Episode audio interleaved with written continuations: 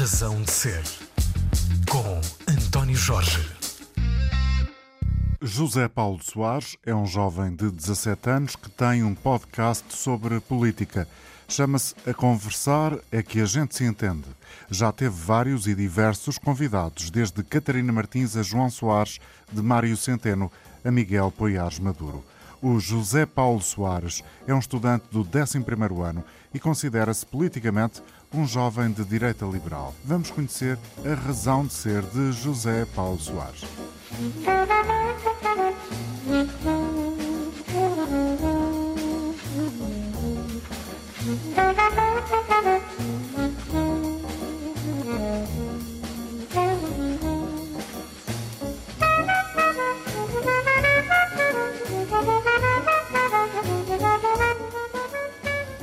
escreva à, à, direita. Esse papel foi roubado por Sérgio Sousa Pinto.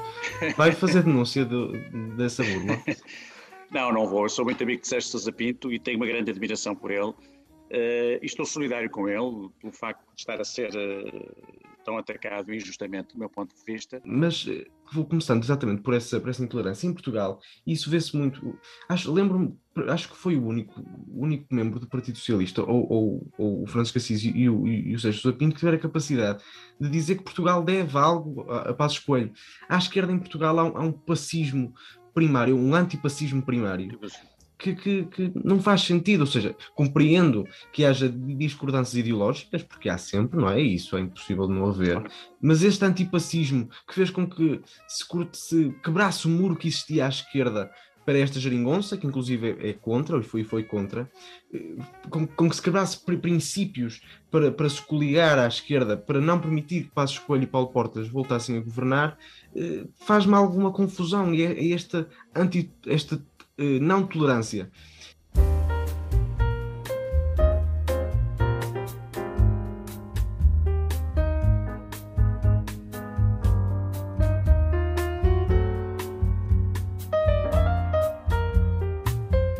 Olá, neste vigésimo episódio de A Conversar que a gente se entende, conversei com o economista, ex-secretário-geral da Juventude Socialista, ex-vice-presidente da Câmara Municipal de Lisboa e atual secretário de Estado adjunto e dos Assuntos Parlamentares, Duarte Cordeiro. Conversamos sobre a dicotomia esquerda-direita, sobre as dificuldades de afirmação da social-democracia na Europa. Falámos também sobre a possível sucessão de António Costa e sobre os problemas da esquerda em Portugal. Para além disto, ainda falámos dos problemas do país, das qualificações, do Parque de Desenvolvimento Económico, etc. Foi uma longa conversa em que abordamos muitos temas, com provocações e sempre com bom humor e boa disposição, e por isso espero que gostem. Olá, uh, hoje temos aqui connosco o. Secretário de Estado dos Assuntos Parlamentares, uh, Duarte Cordeiro, a quem volto a saudar e desde já agradecer por ter aceitado o meu, o meu convite para estar aqui hoje neste novo episódio de A Conversar que a gente se entende questão da dicotomia esquerda-direita. Acha que nos nossos dias ainda faz sentido essa, essa dicotomia? E se sim, porquê? Eh, e, e, que características é que fazem essa, essa divisão entre a esquerda e a, e a direita? Olá, Japão. Eh, em primeiro lugar, agradeço o convite uh, e, ehm, e, esta conversa, de alguma forma descontraída dentro do que nós conseguirmos fazer uh, e para debater política e aquilo que é uh, a visão que, que, cada um de nós tem. Uh, eu acho que essa dicotomia faz sentido, é uma forma de, de nós organizarmos um, o espectro político-partidário uh, e a identidade política. Ora, olá, uh, saudar novamente o governador do Banco de Portugal, Mário Centeno, e agradecer por ter aceitado o meu convite para estar aqui hoje neste novo episódio especial de Conversar é que a gente se entende. Gostava de começar por falar sobre hum, as moratórias ao crédito que foram feitas na sequência da, da pandemia. Em Portugal, este valor é de 45,6 mil milhões de euros, tem baixado muito ligeiramente nos últimos meses. Em outros países da Europa, esta queda tem sido mais abrupta. Em Portugal, isso não se tem verificado. Nos últimos dias, eh, acabaram as primeiras moratórias, as últimas só acabam em, em, setembro deste ano.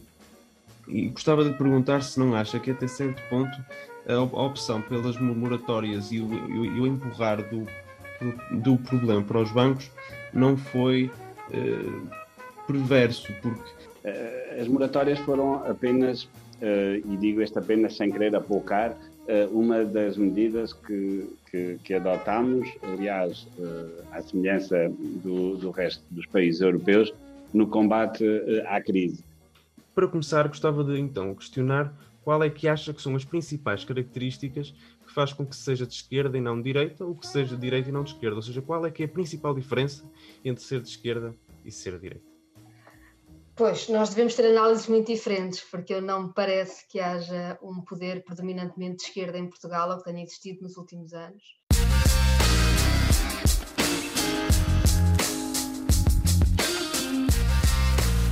Razão de Ser, com António Jorge. Estou a conversar com o José Paulo Soares, que tem 17 anos e é autor de um podcast que se chama A Falar é que a gente se entende. Olá, bom dia, obrigado por teres vindo. Sim, olá. Tu és de onde? Sou de Paredes, mas antes de mais é, é conversar é que a gente se entende e não a falar é que a gente se entende. Exato, desculpa, tens toda a Eh, razão. Eu sou de, sou de Paredes, eh, estudo, estudo em Matosinhos, eh, no Colégio FANOR. E, e, e foi até no, na sequência de uma, de uma disciplina no, do Colégio FANOR, numa disciplina de que- que criatividade, que tive a oportunidade e com que nasceu esta ideia e que pronto, começou. Como é que começaste a entender que a política era uma coisa que te agradava? Isso se calhar remontava um pouco mais atrás quando comecei a perceber que a política mudava a vida das pessoas e como é possível que alguém na política tenha uma influência direta na qualidade de vida das pessoas. Eh, Esse deve ser o objetivo de quem está na política, que é mudar a vida das pessoas. Mudar a vida das pessoas de preferência para melhor.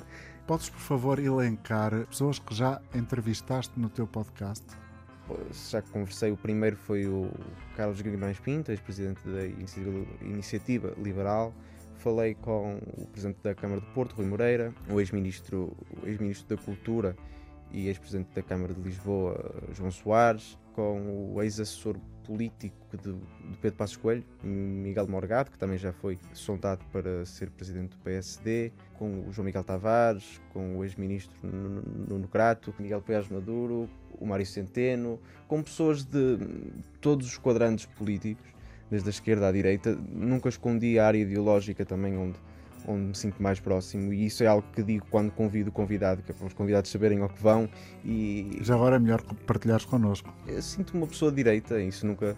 Isso sinto uma pessoa de uma direita mais liberal e isso digo sempre ao convidado quando, quando o convido para que, para que saiba ao que vai, ao que vai e no episódio com o Duarte Cordeiro, com o secretário de Estado Duarte Cordeiro, até houve momentos de maior picardia entre ambos nesse sentido, porque sa- sabia, ele sabia ao que vinha, e acho que isso é, é algo engraçado. E nunca esperei que, tivesse, que houvesse tanta receptividade das pessoas, mesmo sabendo que era um, um catraio de 17 anos, interessado por política de direita, e falar com pessoas de todos os quadrantes políticos. Isso foi algo que a mim próprio também me, me impressionou. Como é que achas que tiveste acesso a essas personalidades? Como é que justificas essa facilidade e as pessoas tenham dito que sim? O acesso foi procurar e-mails, procurar eh, contactos telefónicos. Como é que as pessoas dizem que sim? Não sei. Ainda hoje não sei justificar. Como é que tu te apresentas? Eu apresento-me como José Paulo Soares, apresento a minha idade, digo de onde, de onde venho, onde estudo, porque é que lá estudo e digo os meus, os meus gostos. Eu gosto de desporto, sou um, portista ferrenho, política, gosto muito de história, de, de filosofia e digo, e digo os meus gostos e as pessoas, ou por se identificarem ou por alguma razão, aceitam e eu, e eu, e eu gosto que aceitem. É extraordinário, porque se, imagina, se trabalhasses num órgão de comunicação social, querer ter uma entrevista com o governador do Banco de Portugal, por exemplo, não seria fácil, como Sim, sabes. Sim, eh, não sei. Portanto, está. há algum encanto no teu texto? eh, será a tua idade que os convence? Eu acho que pode ser. É possível que sim, é possível que a idade. Suponho que não haja muitas pessoas de 17 anos a, a, a chatear e a mandar mensagem. Suponho que não. Atendendo ao contexto em que estamos, é melhor gravar em casa, é melhor gravar por Zoom e certamente. eh, se- não havia outra hipótese que não sendo por Zoom, sendo o do Porto, é uma parte das pessoas de Lisboa. O que é, eh, desde logo, demonstrativo de um certo desequilíbrio também Sim. do país, não é? Sim, Ou sim. não? Sim, é. E é um tema que falo sempre no podcast também. Ou sempre não, mas boa parte das vezes é falado, as desigualdades eh, ao nível do território. E nós do Porto temos sempre este sentimento de, diferença, mas, é, mas há uma desvantagem. Há uma desvantagem clara nascer no Porto ou nascer em Lisboa. E, e nós temos este sentimento de no Porto temos esta desvantagem. Mas uh, quem nasce em Vila Real ou quem nasce na Ilha de, de, das Flores. Em relação ao Porto. Em relação ao Porto, tem ainda muito mais diferença e muito mais ainda em relação a Lisboa. E isso é uma injustiça muito grande. E no próprio acesso à, à política, no próprio acesso a cargos públicos, é difícil nós dizermos um açoriano que esteja num cargo público. Há um secretário de Estado da Administração Sim, Pública, e, por exemplo. E o, e, o, e o atual presidente do PS é açoriano. Mas é difícil nós dizermos um açoriano e eles são relevantes, são portugueses. Ou é difícil dizer um, uma pessoa de Bragança. Uhum. Isso Ou seja, tu tens é consciência das periferias e das vantagens e, de, e desvantagens de estar na periferia, de estar uh, uh, geograficamente longe do centro de decisão. Sim, tenho consciência. E é algo que, de certa forma, me, me entristece que o país ainda, ainda seja assim. Que o país seja 40, 40 e muitos anos depois de, de, uma, de uma revolução, que ainda seja um país tão desigual e que não tenha havido esse processo de, de regionalização ou, no mínimo, de descentralização. É necessário que as coisas não estejam todas centralizadas em Lisboa. Eu, para ter acesso a algo em Lisboa, tenho muito mais dificuldade do que alguém que nasceu em Cascais, em Oeiras ou até mesmo em, em, Mafra. José Paulo Soares é o convidado de hoje da Razão de Ser, tem 17 anos, estuda no 11º ano num colégio privado. Tens consciência que és uma raridade, pelo facto de pensares em política, teres um pensamento já bem estruturado em várias temáticas, tens consciência que és uma raridade e essa consciência traz-te que tipo, traz-te é uma boa palavra, traz-te no sentido de trazer e traz-te de, de malvado, dá para os dois significados. Uh, traz-te, é melhor dito, uh, algum tipo de complexos de, de, de, situações menos agradáveis. O facto de saberes que não é toda a gente com a tua idade que pensa nos assuntos que tu pensas com a profundidade que pensas. Ou estarei eu a ter uma visão paternalista e conservadora e errada? Não, não, não acho que traga qual, qualquer tipo de complexo. Mas, mas, mas acho... acho... que percebeste bem a minha pergunta. Sim, sim. Ou seja, uh, os teus interesses não são os interesses vulgares, digamos assim. Não são, isso é, a realidade não são. Uh, e, e se, eu, se, eu, tentar falar com. Quando falo com os meus colegas, não falo sobre os temas, não falo sobre política. E muitas vezes aquilo que me vêm perguntar é perguntam-me porque é que as coisas são de certa forma. Ou perguntam-me, e eu tento de certa forma ajudar, mas não escondo que quando falo sobre política, quando falo sobre algum tema, também tenho a minha, a minha, a minha visão. Uh, é muito mais fácil falarmos sobre desporto, que é uma coisa que também gosto bastante. Mas quando falamos sobre política, aí há sempre uma. Quem, há quem goste mais, há quem não goste, e, e isso é uma coisa que também que é relevante. É, é, que cada vez mais sinto que há um desinteresse. E este desinteresse, na bolha em que vivo, porque é uma bolha, apesar de tudo, especial, é uma bolha especial, privilegiada. Sim, é uma bolha porque estudei nove anos numa escola pública, estudo num colégio uh, como uma bolsa de estudo e portanto também tenho os dois lados. Portanto tenho uma família com que, de classe média classe média baixa e estou num, num meio de, de, de, de altos é, é rendimentos. muito, é muito interessante tu dizeres-me isso porque quando começaste por dizer eu estudo no FANOR pensei bom está explicada a uh, grande parte da razão Não. deste puto privilegiado uh, com uh, pretensões de ser um bom político é um privilégio também uhum. estudar num, no colégio. Como é que és recebido? Há, sentes que os teus colegas te tratam de maneira diferente? Boa parte das pessoas nem sequer sabe que, que, que tens bolsa. Que tenho bolsa. Mas, mas, mas se quiseres, podemos ocultar esta parte. Não, não há problema nenhum. Não, não é preciso. Mas Ou é seja, tu achas que eu estou a fazer uma, a levantar um ponto que não é uma, para ti não é uma questão? A questão é. Agora, não sei o peso que ela tem. Porque nunca o oferi. Uh, mas como que é uma questão é porque tem relevância, hum. porque sei que nem todas as pessoas que nascem na condição social que nasci têm as oportunidades que tive. Nem todas as pessoas que vivem no mundo em que eu vivo uh, escolar tiveram e têm o dia a dia que eu tenho. Porque nasci numa freguesia do. do Qual é a tua freguesia? De Sete, no, no Conselho de Paredes. Tive oportunidades por ser de Sete que, se calhar, por serem da cidade, que não têm. É, é, uma, é outra dicotomia que existe. Eh, por, ter sido, por ser da freguesia, por ser de uma aldeia. Um, conheço realidades rurais que boa parte das pessoas não conhecem. uh, por, ser, uh, por ser de uma aldeia, toco numa, toco numa banda de música filarmónica. Que é, qual é o instrumento? Eu toco trompete, tive 5 anos no Conservatório de Música de Paredes e toco trompete na, na, na banda de música de Sete. Tanto a aprendizagem que tive do quinto ao nono ano, portanto, esses 5 anos de, de ensino uh, articulado de música, que é algo, foi algo excelente e que uhum.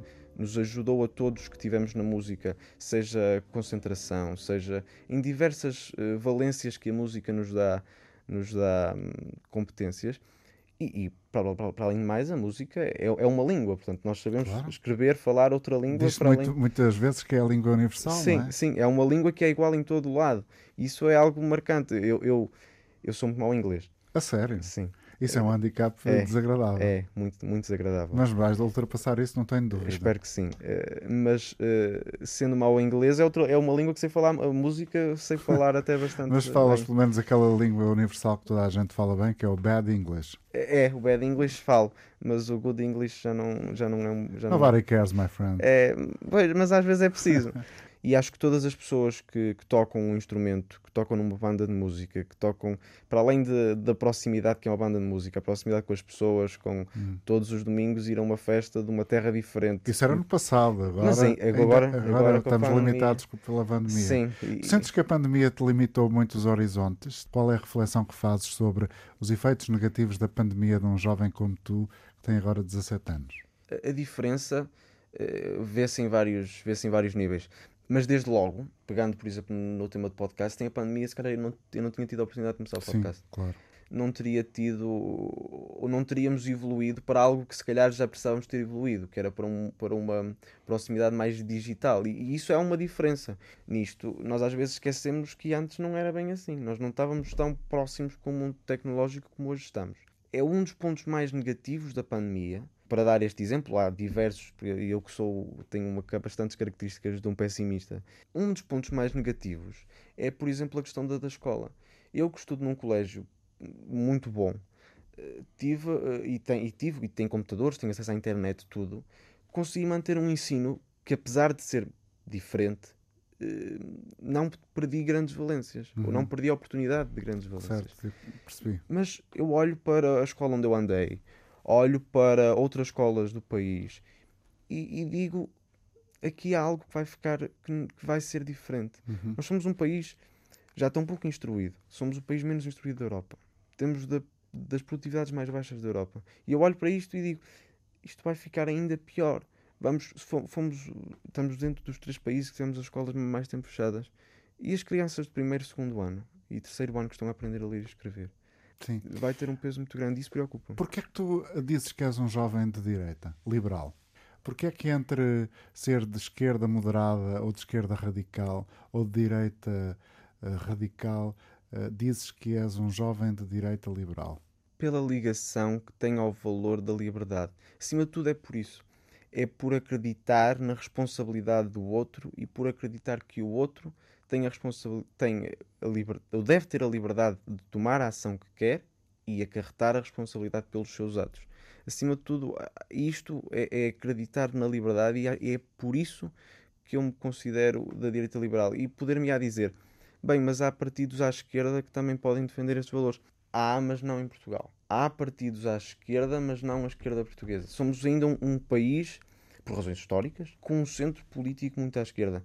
Eh, e por isso, a, a minha direita, que num contexto global podia ser chamado de um centro moderado, de um centro que tem amor ao valor da liberdade, mas também ao valor da, da, igualdade, das oportunidades justas, do elevador social. Eh, e é um dos temas que falo em todos os podcasts, em todos os episódios, é exatamente tudo, é exatamente tudo o elevador social. Por e consideras a educação um elevador social. Mas o problema é que a educação contempla ela própria não um, mas vários, vários tipos de elevadores sociais. O problema não é haver bons elevadores sociais. O problema é haver maus elevadores sociais. É como o problema, o problema não é haver riqueza, o problema é haver pobreza.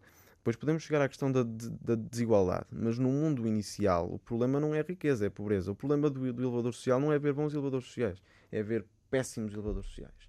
É vivermos num país onde quem nasce pobre vai morrer pobre.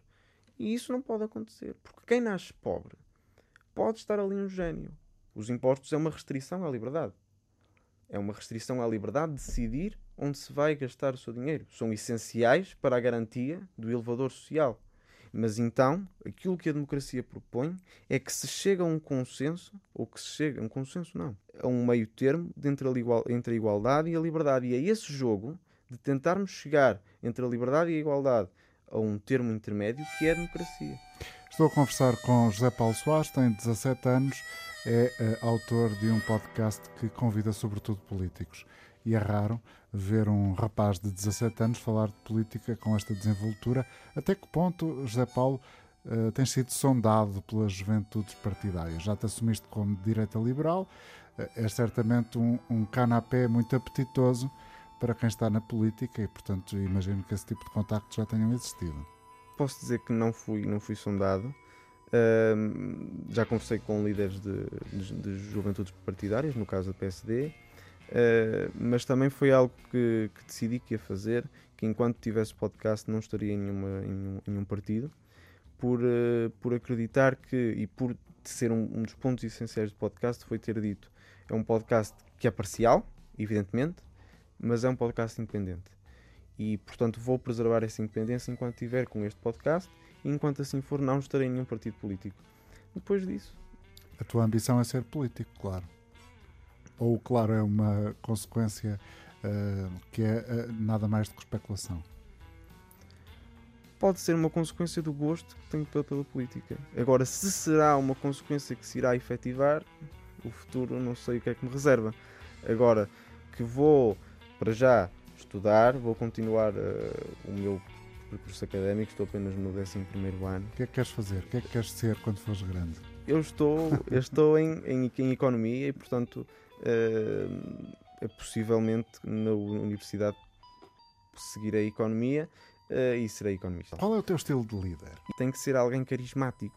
Não se compra na farmácia, isso certeza. A farmácia vende tudo, mas não vende carisma. É algo que, que se tem e que se pode treinar e que se pode aprender, mas não é algo que se compre. Portanto, então, estava eu a dizer quais são as tuas características de eleição para alguém que se quer afirmar como um líder. Tem que ter carisma, por um lado, tem que, para saber liderar, tem que ter bom relacionamento humano, julgo eu. Sim. Que, capa que capacidades, que qualidades no próximo, na, na, na, outra pessoa com quem te relacionas, tu mais aprecias? Sim, a honestidade e a lealdade são essenciais num líder. Uma pessoa não só pode ser fiel a um líder se o líder mostrar fialdade perante ti. No, nos, nos, episódios que fizeste do podcast, eh, quais foram com quem tiveste mais prazer em conversar? O que mais me surpreenderam não são necessariamente aqueles que gostei mais de falar. Por exemplo, o episódio com o professor Nuno Crato me deixou Antigo agradar... Ministro da Educação, Exatamente. barra em Matemática. Exatamente. Me deixou agradavelmente surpreso pela, pela sua simpatia, pela sua Uh, não, ou seja, porque não estava a contar que fosse uma pessoa tão acessível, tão simpática. Saiu do governo em 2015. Eu tinha 11 anos. A memória que tenho é, é baixa, é, é, não, não é, é melhor. É reduzida, sim. É reduzida. E, e, em casa, tendo um pai que, há, que à data votava PS ou PCP, já não sei em que partido é que votava, a ideia, a ideia que tinha não era mais simpática. Mas, ou seja, a ideia de que me lembro de quando era, mais, quando era ainda mais novo. E portanto, eh, sempre pareceu uma pessoa inflexível, inflexível nas, nas suas irto, ideias. Irto. Sim, sim. E, e, isso depois acho que não, não, é, não, não foi bem assim. É uma pessoa hum. extremamente acessível, extremamente simpática. O que eu gostava também de saber sobre uh, aquilo que tu achas do, do, nosso país tem a ver com uh, esta hegemonia que temos tido nos últimos anos por parte do Partido Socialista, com a presença forte, sobretudo no primeiro governo, dos partidos mais à esquerda. Tu achas que é essa realidade, que foi a realidade na qual cresceste enquanto ser humano, enquanto cidadão, enquanto foste formando a tua opinião, eh, é, é que te fez notar mais naquilo que estava errado e te fez, se calhar, derivar, derivar no melhor dos sentidos, para um pensamento uh, mais à direita e mais liberal? Ou seja, há em ti um sentido de oposição ao status quo? Há. Há há, há, há, uma, há uma ideia de necessidade de reformas. E em Portugal, essa ideia de necessidade de reformas, e, e aqui, quando, se, quando me refiro a status quo, não me refiro só à manutenção das mesmas pessoas, refiro-me à manutenção dos mesmos sistemas, à manutenção da mesma forma de, de escolha das pessoas, à manutenção da mesma. à falta de mudanças em, todos os. Em em todos os sistemas de, de, de administração pública, por exemplo. Hum. Uh, e essa, essa é um sentimento de que eu acredito que a direita tem de ter a capacidade de se federar. E essa capacidade de se federar deve ser em, num conjunto de valores, entre eles a liberdade e, a, e o reformismo. São os valores que acho que mais importantes e que devem unir a direita toda. Toda? A direita toda que, se, que acredite nestes valores. Toda a direita que não, se, que não acredite nestes, nestes valores é uma outra discussão. Essa outra discussão, acima de tudo, deve ser pragmática, pondo nomes às coisas. No caso dos Açores, foi isso tudo menos pragmático, porque não era necessário aquilo. Se fosse necessário, a discussão seria outra e teríamos de ter outra posição.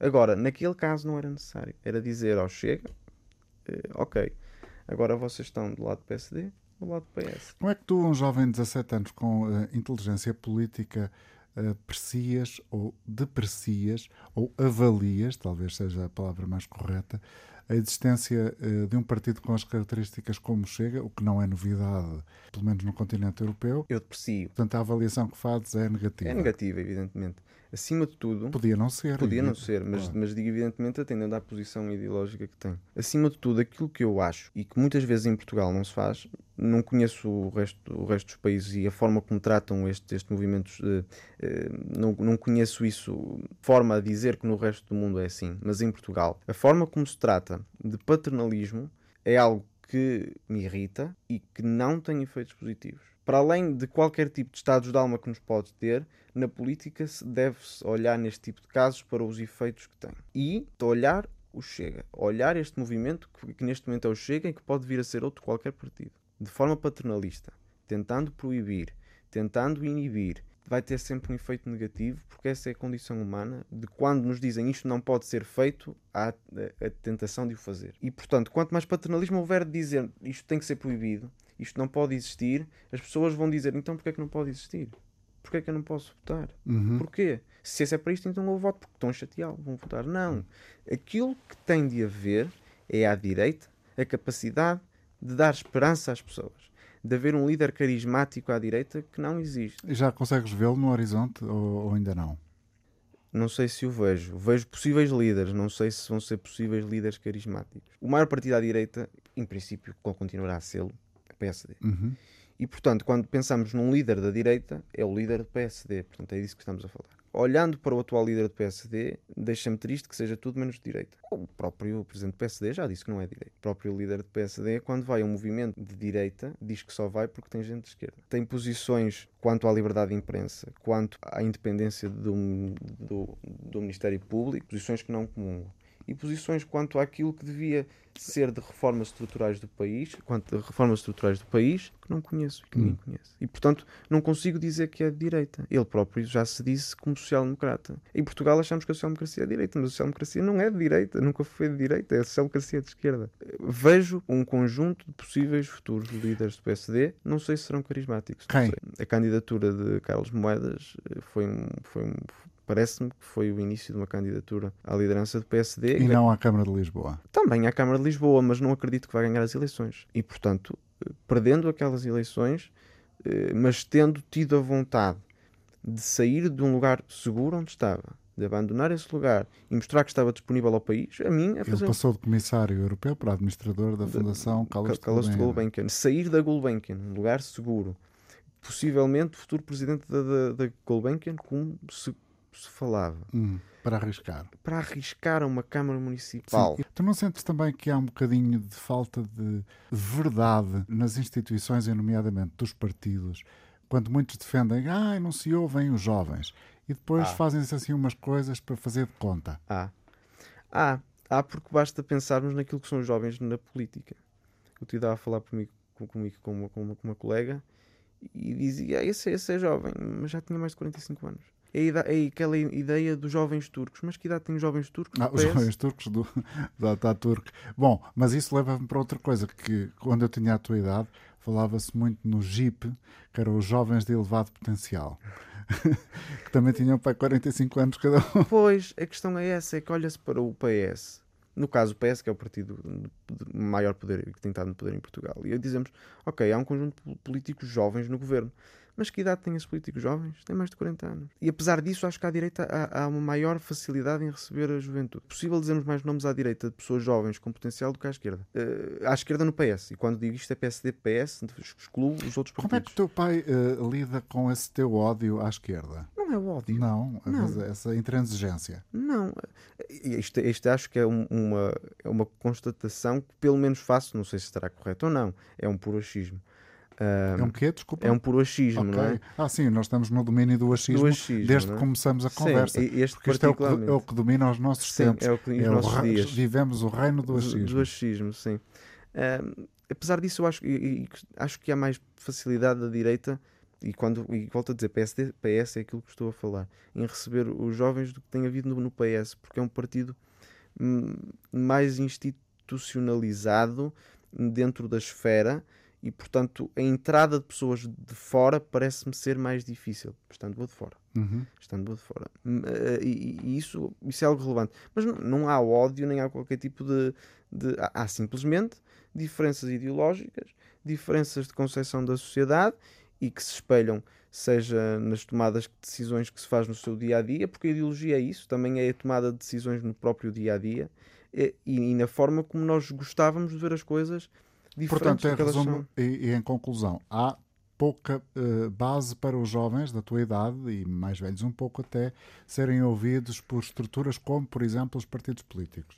Há dificuldade porque neste momento e não e é uma mudança que se tem verificado nos últimos 15, 20 anos. Há cada vez mais dificuldade. Não sei dizer ao certo porquê, mas se formos olhar há 20 anos, a geração dos, dos blogs marcou a diferença muito, muito novos. 20, 25 anos, uhum. 30 anos no máximo, uhum. marcar a diferença. Uhum. Paulo Portas assumiu-se como diretor do Independente muito novo. Um conjunto de outros uh, diretores de jornais foram muito novos. Uh, Cavaco Silva chegou, uh, chegou ao cargo de, de primeiro-ministro, está muito novo. É algo que é recente e que não vemos nos outros países, porque, por exemplo, Sebastian Kurz, o chanceler austríaco, tem pouco mais de 30 anos é um marco, ou seja, é novo e conseguiu chegar ali. Em Portugal, e não tenho qualquer tipo de simpatia política pelo Francisco Rodrigues dos Santos, mas há sempre um paternalismo a olhar para ele porque tem 30 anos. Esse paternalismo existe, mas uh, sinto que, esse, que essa tendência tem aumentado nos últimos anos. Não sei dizer porquê, mas parece-me que a geração do Twitter não é a geração dos blogs. E isso não quer dizer que não o seja em qualidade. Quer dizer que as condições à sua volta não são as mesmas. Os blogs e a facilidade de comunicação dos blogs não é a mesma facilidade de comunicação dos 200 e tal caracteres do, do, do Twitter. E isso tem um peso. Tem o peso de se passar a mensagem de uma forma mais corriqueira, de uma forma mais trauliteira, menos preciso e que, e pode gerar eh, muitas vezes falta de compreensão. A política, cada vez mais, é o momento. Sempre foi mas com a questão das redes sociais, como em tudo na sociedade, é cada vez mais o segundo momento. E com declarações como chamar experimento ao esterco a um programa de, de comunicação social, é inevitável dizer que há uma momentanização de tudo, porque tudo é aquele momento em que se escreve, que, que se faz o clique e depois isto eu não devia ter dito isto, hum. apaga. Hum. Quando as, as, as, quando se falava de forma mais periódica. É um bocadinho aquela ideia, o que tu estás a dizer, uh, vê lá se eu estou assim, a apanhar bem o que estás a dizer. É a ideia de que nós vivemos numa altura em que toda a gente acha que tem direito a ter uma voz e que, evidentemente, toda a gente tem direito sim, a ter uma opinião, sim. mas acha que tem que ser uma voz respeitada e, portanto, através das redes sociais, vomita o seu pensamento. Sim. A minha opinião não vale o mesmo da opinião de quem tem uma experiência muito maior de quem sabe por, por outras razões do que fala não tem o mesmo valor. É óbvio Ou seja, que não tem. Tu podes escrever, és um excremento, mas um secretário de Estado não pode. Isso pela. pelo aí já é uma coisa diferente. Aí é pela função que, que, que exerce. E isso António Costa, no início deste, deste início de 2015, quando foi o episódio de João Soares, disse: nem à mesa de um café se podem esquecer que são membros do governo. E nem à mesa de um café, nem em sentado no sofá a escrever no Twitter. Em nenhum momento se pode esquecer que sou membro do, do governo. Mas eu nem sequer falava nisso já. Falava na questão de a minha opinião sobre o, o sistema educativo não vale, mes não vale o mesmo de alguém que estudou 50 anos o sistema educativo em Portugal. Não vale o mesmo, é óbvio que não vale. E eu, e eu tenho a consciência de que não vale, e precisamos de ter muitas vezes a consciência de que a minha opinião e a opinião dos outros sobre um conjunto de temas vale muito pouco ou não vale nada. É simplesmente a minha opinião. Estou a conversar com José Paulo Soares, que é um jovem uh, podcaster. Será que existe esta designação? És um, estu um, estudante de, de, economia do 11 ano num colégio de topo privado uh, e que tem um, um, espaço de conversa no, uh, nas redes sociais eh, nas plataformas de distribuição de podcast com, sobretudo, gente da política, que é uma coisa curiosa. Portanto, a política é mesmo a tua paixão. E tens um pai que gosta entre o PS e o PCP. Tens 17 anos, tens um irmão mais novo, já disseste que és de uma classe média, uh, natural de Sete, freguesia do Conselho de Paredes, distrito do Porto, isto só para localizar quem nos está a ouvir uh, em Vila do Bispo, por exemplo, Sim. eu nunca veio cá em cima. E, e, e tens um pai. Uh, vocês discutem muito a política em casa ou não é por isso? Às vezes. Hesitaste. Às vezes discutimos, às vezes não se discute para evitar eh, problemas. é óbvio, é, é inevitável. mas sim, temos, e temos até muitas coisas concepções idênticas, outras concepções muito, muito, muito diferentes. Mas, é, questão, mas é, é mesmo assim, isso é a beleza das coisas. Se não fosse assim, é que era chato. O que é que tu lês? Lês todos os dias um jornal, por exemplo? Ou uh, consomes informação de que forma? Por via digital, certamente. Sim, por via digital. Procuro ler não só um jornal, procuro ler mais que um jornal, procuro estar informado uh, sobre várias fontes, uh, sejam portuguesas, sejam às vezes internacionais. Uh, tento, tento procurar informação. Tento, se leio algo que não me parece que seja bem aquilo, vou tentar procurar mais, saber mais nós não e muitas vezes nas redes sociais isso aumenta isso não é aquela coisa alguém que diz isto e nós acreditamos não ou, nós temos que desenvolver este espírito crítico de lemos, ok, é verdade ou não é? Deixa-me procurar e ver se é melhor, se é, se é verdade ou não é. E isto, este deve ser o papel do jornalismo hoje. É, esse é o, é o maior desafio do jornalismo, fora os desafios económicos que tem, eh, do, do, do modelo de negócios, que já enfrentou e que continua a enfrentar, tem o desafio de como é que pode ultrapassar as dificuldades das redes sociais, que são várias têm efeitos eh, diferentes, negativos, outros positivos, na forma como estamos em sociedade. E o jornalismo, tal como a política, tem o desafio de o enfrentar. E nós, através, por exemplo, de políticas de educação, temos o desafio de sermos críticos constantemente com aquilo que lemos e ouvimos, para tentar procurar mais informação, para tentar estar sempre o mais informado e de forma precisa, que isso é que é importante. Qual é a tua rotina diária? Ou seja, evidentemente levantas, tomas o pequeno almoço e vais para a escola. Como é que tu, qual é a tua gestão entre aquilo que tem, tens que obrigatoriamente estudar na escola e uh, aquilo que gostas de efetivamente, que é estar interessado, saber daquilo que se passa nos meandros da política nacional e internacional e do futebol do Porto e, e adjacentes? Eu, apesar de tudo, acho que sou uma pessoa que estudo pouco. Isto não se deve dizer, mas acho que sou, acho que sou uma pessoa que não estudo muito. Uh, estudo para os testes, faço trabalhos de casa, mas não muito mais do que isso. Tento estar atento, tento estar atento. É, é impossível, um exemplo. E, e, eu, que não estudo muito, tento captar o máximo que posso nas aulas, por exemplo. Uhum. Mas não sou uma pessoa que esteja totalmente atento nas aulas, não consigo, porque disperso com facilidade também. Aborreces-te? De... Às vezes aborreço-me, sim, às vezes aborreço-me. Uh, mas uh, tento, tento ao máximo estar atento. Tentas ser humilde na tua inteligência ou não? Tens consciência disso? Eu tento ajudar.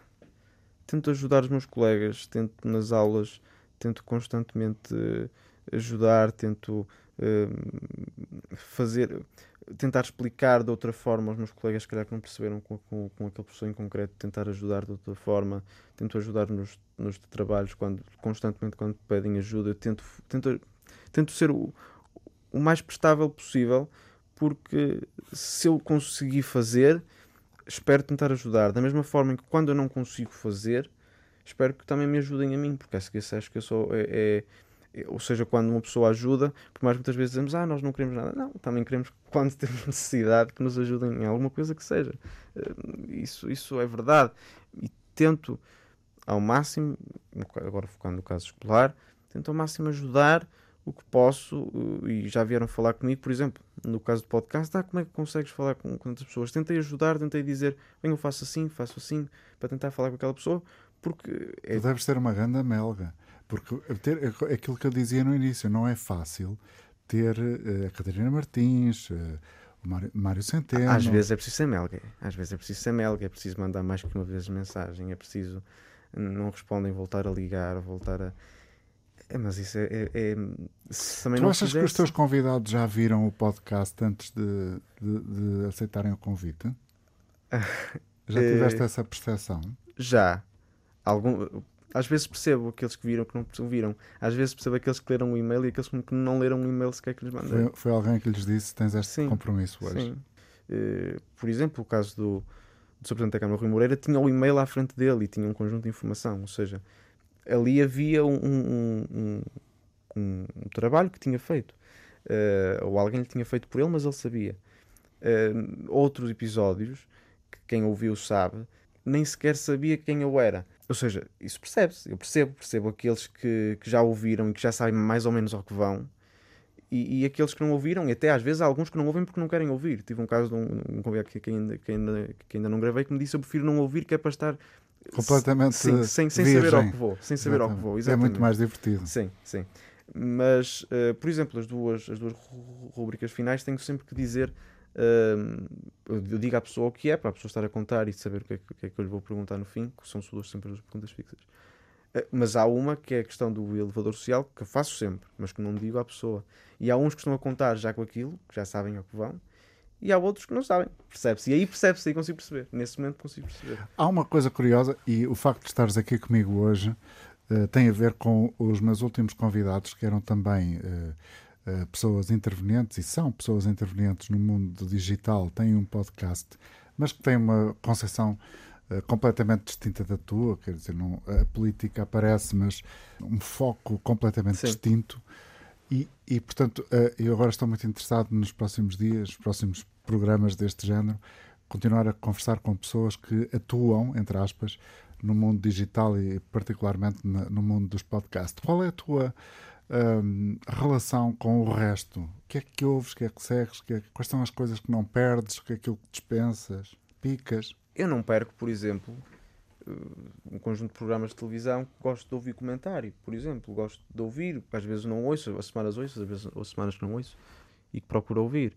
Uh, agora, um, há, há, há, também há também um, outros programas até de podcast que gosto de ouvir e que muitas vezes para eu próprio estar preparado para entrevistar aquela pessoa, se calhar vou ouvir um que já foi uma entrevista que já foi feita àquela pessoa, uhum. que já aconteceu. Claro. Seja, por exemplo, posso dizer o, o perguntar não ofendo Daniel Oliveira, uma pessoa de esquerda, o 45 graus do José Maria Pimentel tive a oportunidade de falar e que me, e que me ajudou a, a iniciar este projeto também. Uh, e que para mim agradeço. E portanto tenho esse tipo de programas e depois tenho programas de televisão, de comentários semanais, etc. Que, que uhum. gosto de ouvir, que não gosto de perder. Às vezes, uma semana vejo, Sim, não vejo. Uma coisa que eu gostava para terminar, entrarmos na fase final da conversa, José Paulo Soares, jovem de elevado potencial. Não sei, não sei, vamos ver com 17 anos. Já percebemos que estudas no EFANOR uh, e tens essa, esse é um privilégio, não vamos fazer nenhum tipo de comentário, mas depois também tens acesso a, a um conjunto de, de, de, instituições que prestam formação, que ajudam a construção da identidade, uh, da personalidade, da nossa consciência política. Estou a lembrar-me de uma muito concretamente, da Fundação Francisco Manuel dos Santos. Tu achas que há, em algum momento, alguma tentação de formatar o pensamento de quem participa nesse tipo de, eh, ações, porque é a palavra mais genérica que consigo lembrar-me. Há, não diria tentação, mas há uma consequência de formatação, hum, por exemplo, das redes sociais. As redes sociais têm esse efeito. Têm o efeito de formatação. Porque têm o efeito de, hum, de tribo eu até acho que a melhor metáfora é a trincheira. Porque na trincheira está-se de um lado e está-se do outro. E quem está na, na, na, terra ninguém é batido. E as redes sociais têm esse efeito de, de formatação não ideológica, mas identitária. Porque nós podemos não, não ser ideologicamente próximos do outro, mas temos que nos pôr num dos lados da, da barricada por identidade. Muitas vezes ouvimos pessoas eh, que, por incoerência, defendem. Isso é algo tão humano, não é? Mas que se defende uma coisa porque estou mais próximo identitariamente daquele e estou menos próximo identitariamente do outro. Um, isso acontece. E as redes sociais acho que só agudizam essa questão. Agudizam por, por, por esse efeito de termos de, de, temos a necessidade de sentir que pertencemos a algum lado. Por estarmos distantes do, do outro, nós temos que nos sentir de algum lado, temos que sentir que as pessoas estão do nosso lado, de que a minha opinião, acima de ser uma opinião, é popular. Acima de ser uma opinião válida, é a opinião que a maior parte das pessoas comungam. Não é isso que importa. Na democracia, tenta-se ganhar, é para isso que estão que serem os, os, os, os partidos políticos. Mas o que importa é que nós demos a conhecer a nossa visão às pessoas e elas irão optar por fazer o seu voto. Nas redes sociais não há votos, há simplesmente um conjunto de, de pessoas que se juntam em matilha no ataque a alguém, muitas vezes parvo, muitas vezes sem razão, eh, ou que se juntam na defesa de alguém, sendo muitas vezes a defesa parva e a defesa sem razão. E esse, diria que é a formatação identitária, não tanto ideológica. Se bem que também há uma formatação ideológica inerente a um conjunto de temas, por exemplo, através do nosso sistema de ensino. Essa formatação ideológica existe, seja, por exemplo, num, num caso, posso dar um caso que não é polémico, mas a forma como, por exemplo, é dada à União Europeia, e sendo eu um, um europeísta convicto, a forma como é dada à União Europeia é dada de uma forma europeísta. Não é feito, não é feito o propósito de se criar o espírito crítico face às dificuldades e às lacunas que tem a União Europeia. É um tema que falo sempre no podcast. Mas nunca se dá à União Europeia na escola mostrando os defeitos da União Europeia, dá-se os benefícios da, Uni da União Europeia. E as pessoas têm que ter o espírito crítico para descobrir os defeitos. E disso, nisso há uma formatação ideológica clara. clara. Uh, agora, isso é uma consequência que o nosso sistema de ensino tem e acho que podia ser ultrapassada.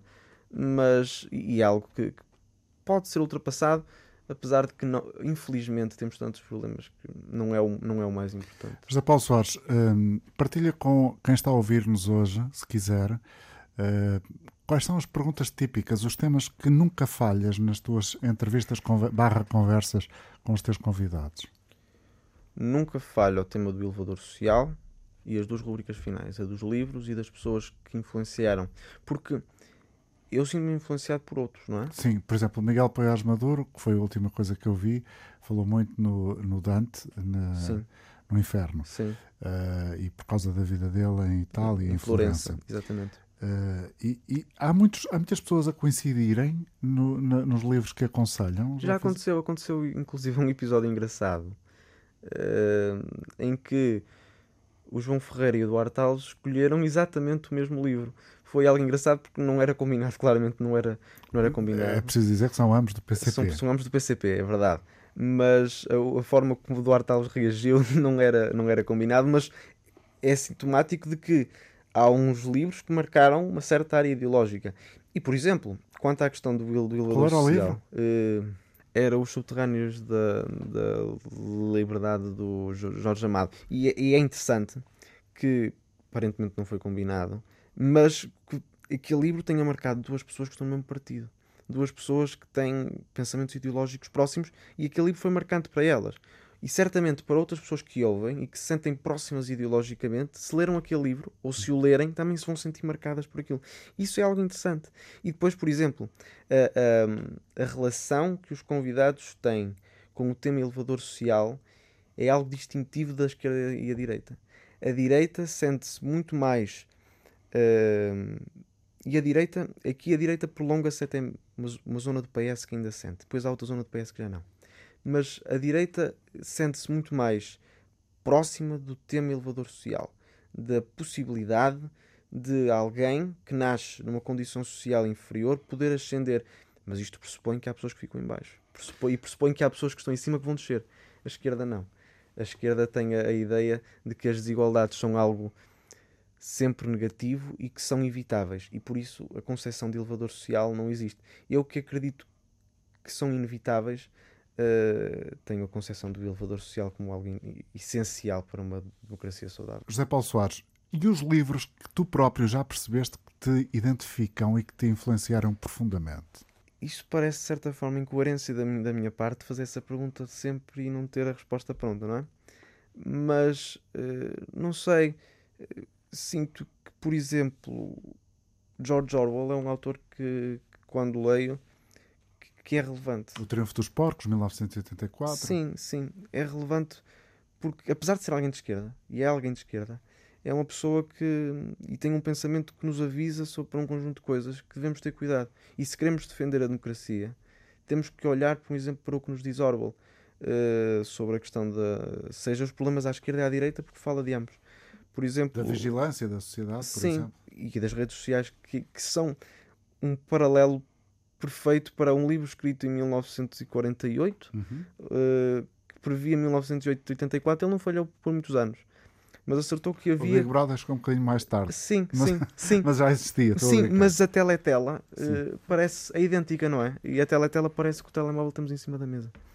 Uh, isso é, é, é, é, acho que muito interessante, mas por exemplo, John Stuart Mill sobre, sobre a liberdade é algo marcante na defesa da liberdade de expressão. Bem à direita aí. Sim, à direita, sim. Mas, mas ao seu tempo era de esquerda. Uh, ao seu tempo era de esquerda e, e, e, Stuart Mill faz uma defesa da liberdade de expressão quase total e que muitas vezes me identifico com essa quase anarquia de, da liberdade de expressão. Eu só ponho o princípio do, do, do dano como, como limite e identifico-me com isso. Mas para outras pessoas que não de livros, mas por exemplo a carreira política de Churchill o Churchill marca por, um, por não ter tido receio, não é? Por uh, ter uh, agido.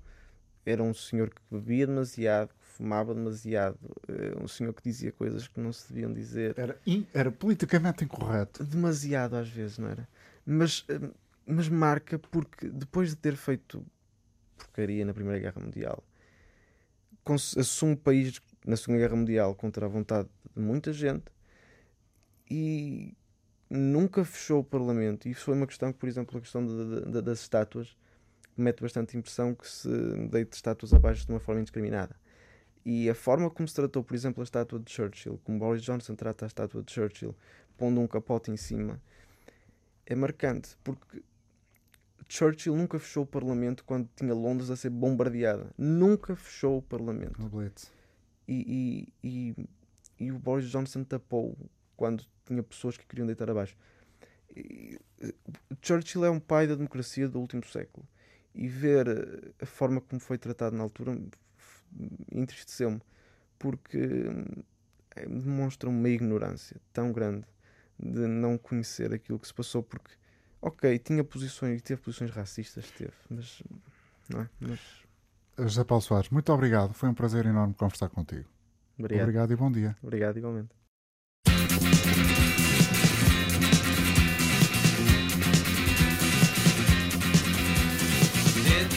Ten years to realize why the angels start to cry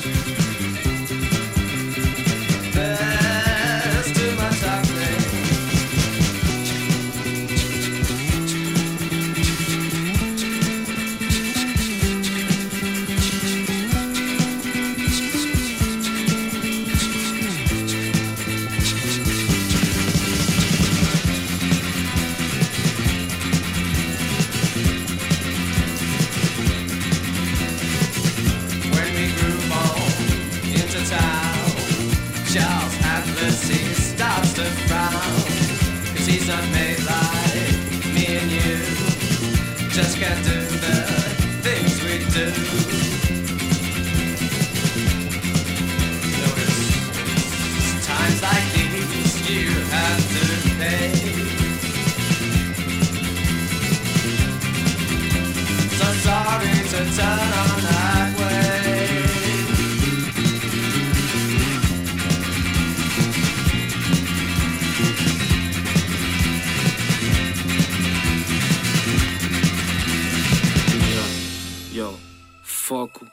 Determinação e coragem.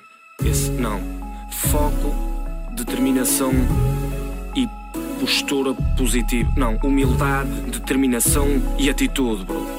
Esse é o meu lema, o meu verdadeiro lema. Fuck off, ei. Estou a relaxar, me trap está. 150 nem considero. Champanhe que rola no ar. Se é para falar, tu fala-me a sério. Bitch no squirt, tu ficas a olhar. Proposta de bosta, panais um zero. Dinheiro na conta, não vou trabalhar. 1500, isto é como eu quero. Acordo, café, risol de leitão. Queima pelaca, fecha o canhão. Ice double cup, spray de limão. Misturo bem tudo, junto o vinhão. E este é do bom, não é de cartão. Vou tomar banho, banho de imersão. Tiro o pijama, Louis Vuitton. Vou para a banheira com o paiva na mão. Múltiplo orgasmo, não é jajão. Não digo fins, comigo não. Contigo é cringe, não tens pulmão. Só for empresário, quero reunião. Transfere-me a guita que eu faço do som. Quero nota da roxa, não quero reunião. Tenho queijo na esquerda, na direita o pão. Tu tens a guita, mas eu tenho o dom. Devagar, devagarinho. Cheguei ao topo sozinho. Sou trapstar alto minho. Xanata camisa de linho. Para isso tenho guest list. Meu rio friend é Jesus Cristo. Para minha mãe eu mando um kiss. Para as minhas avós, rest in peace. Rest in peace. Está-se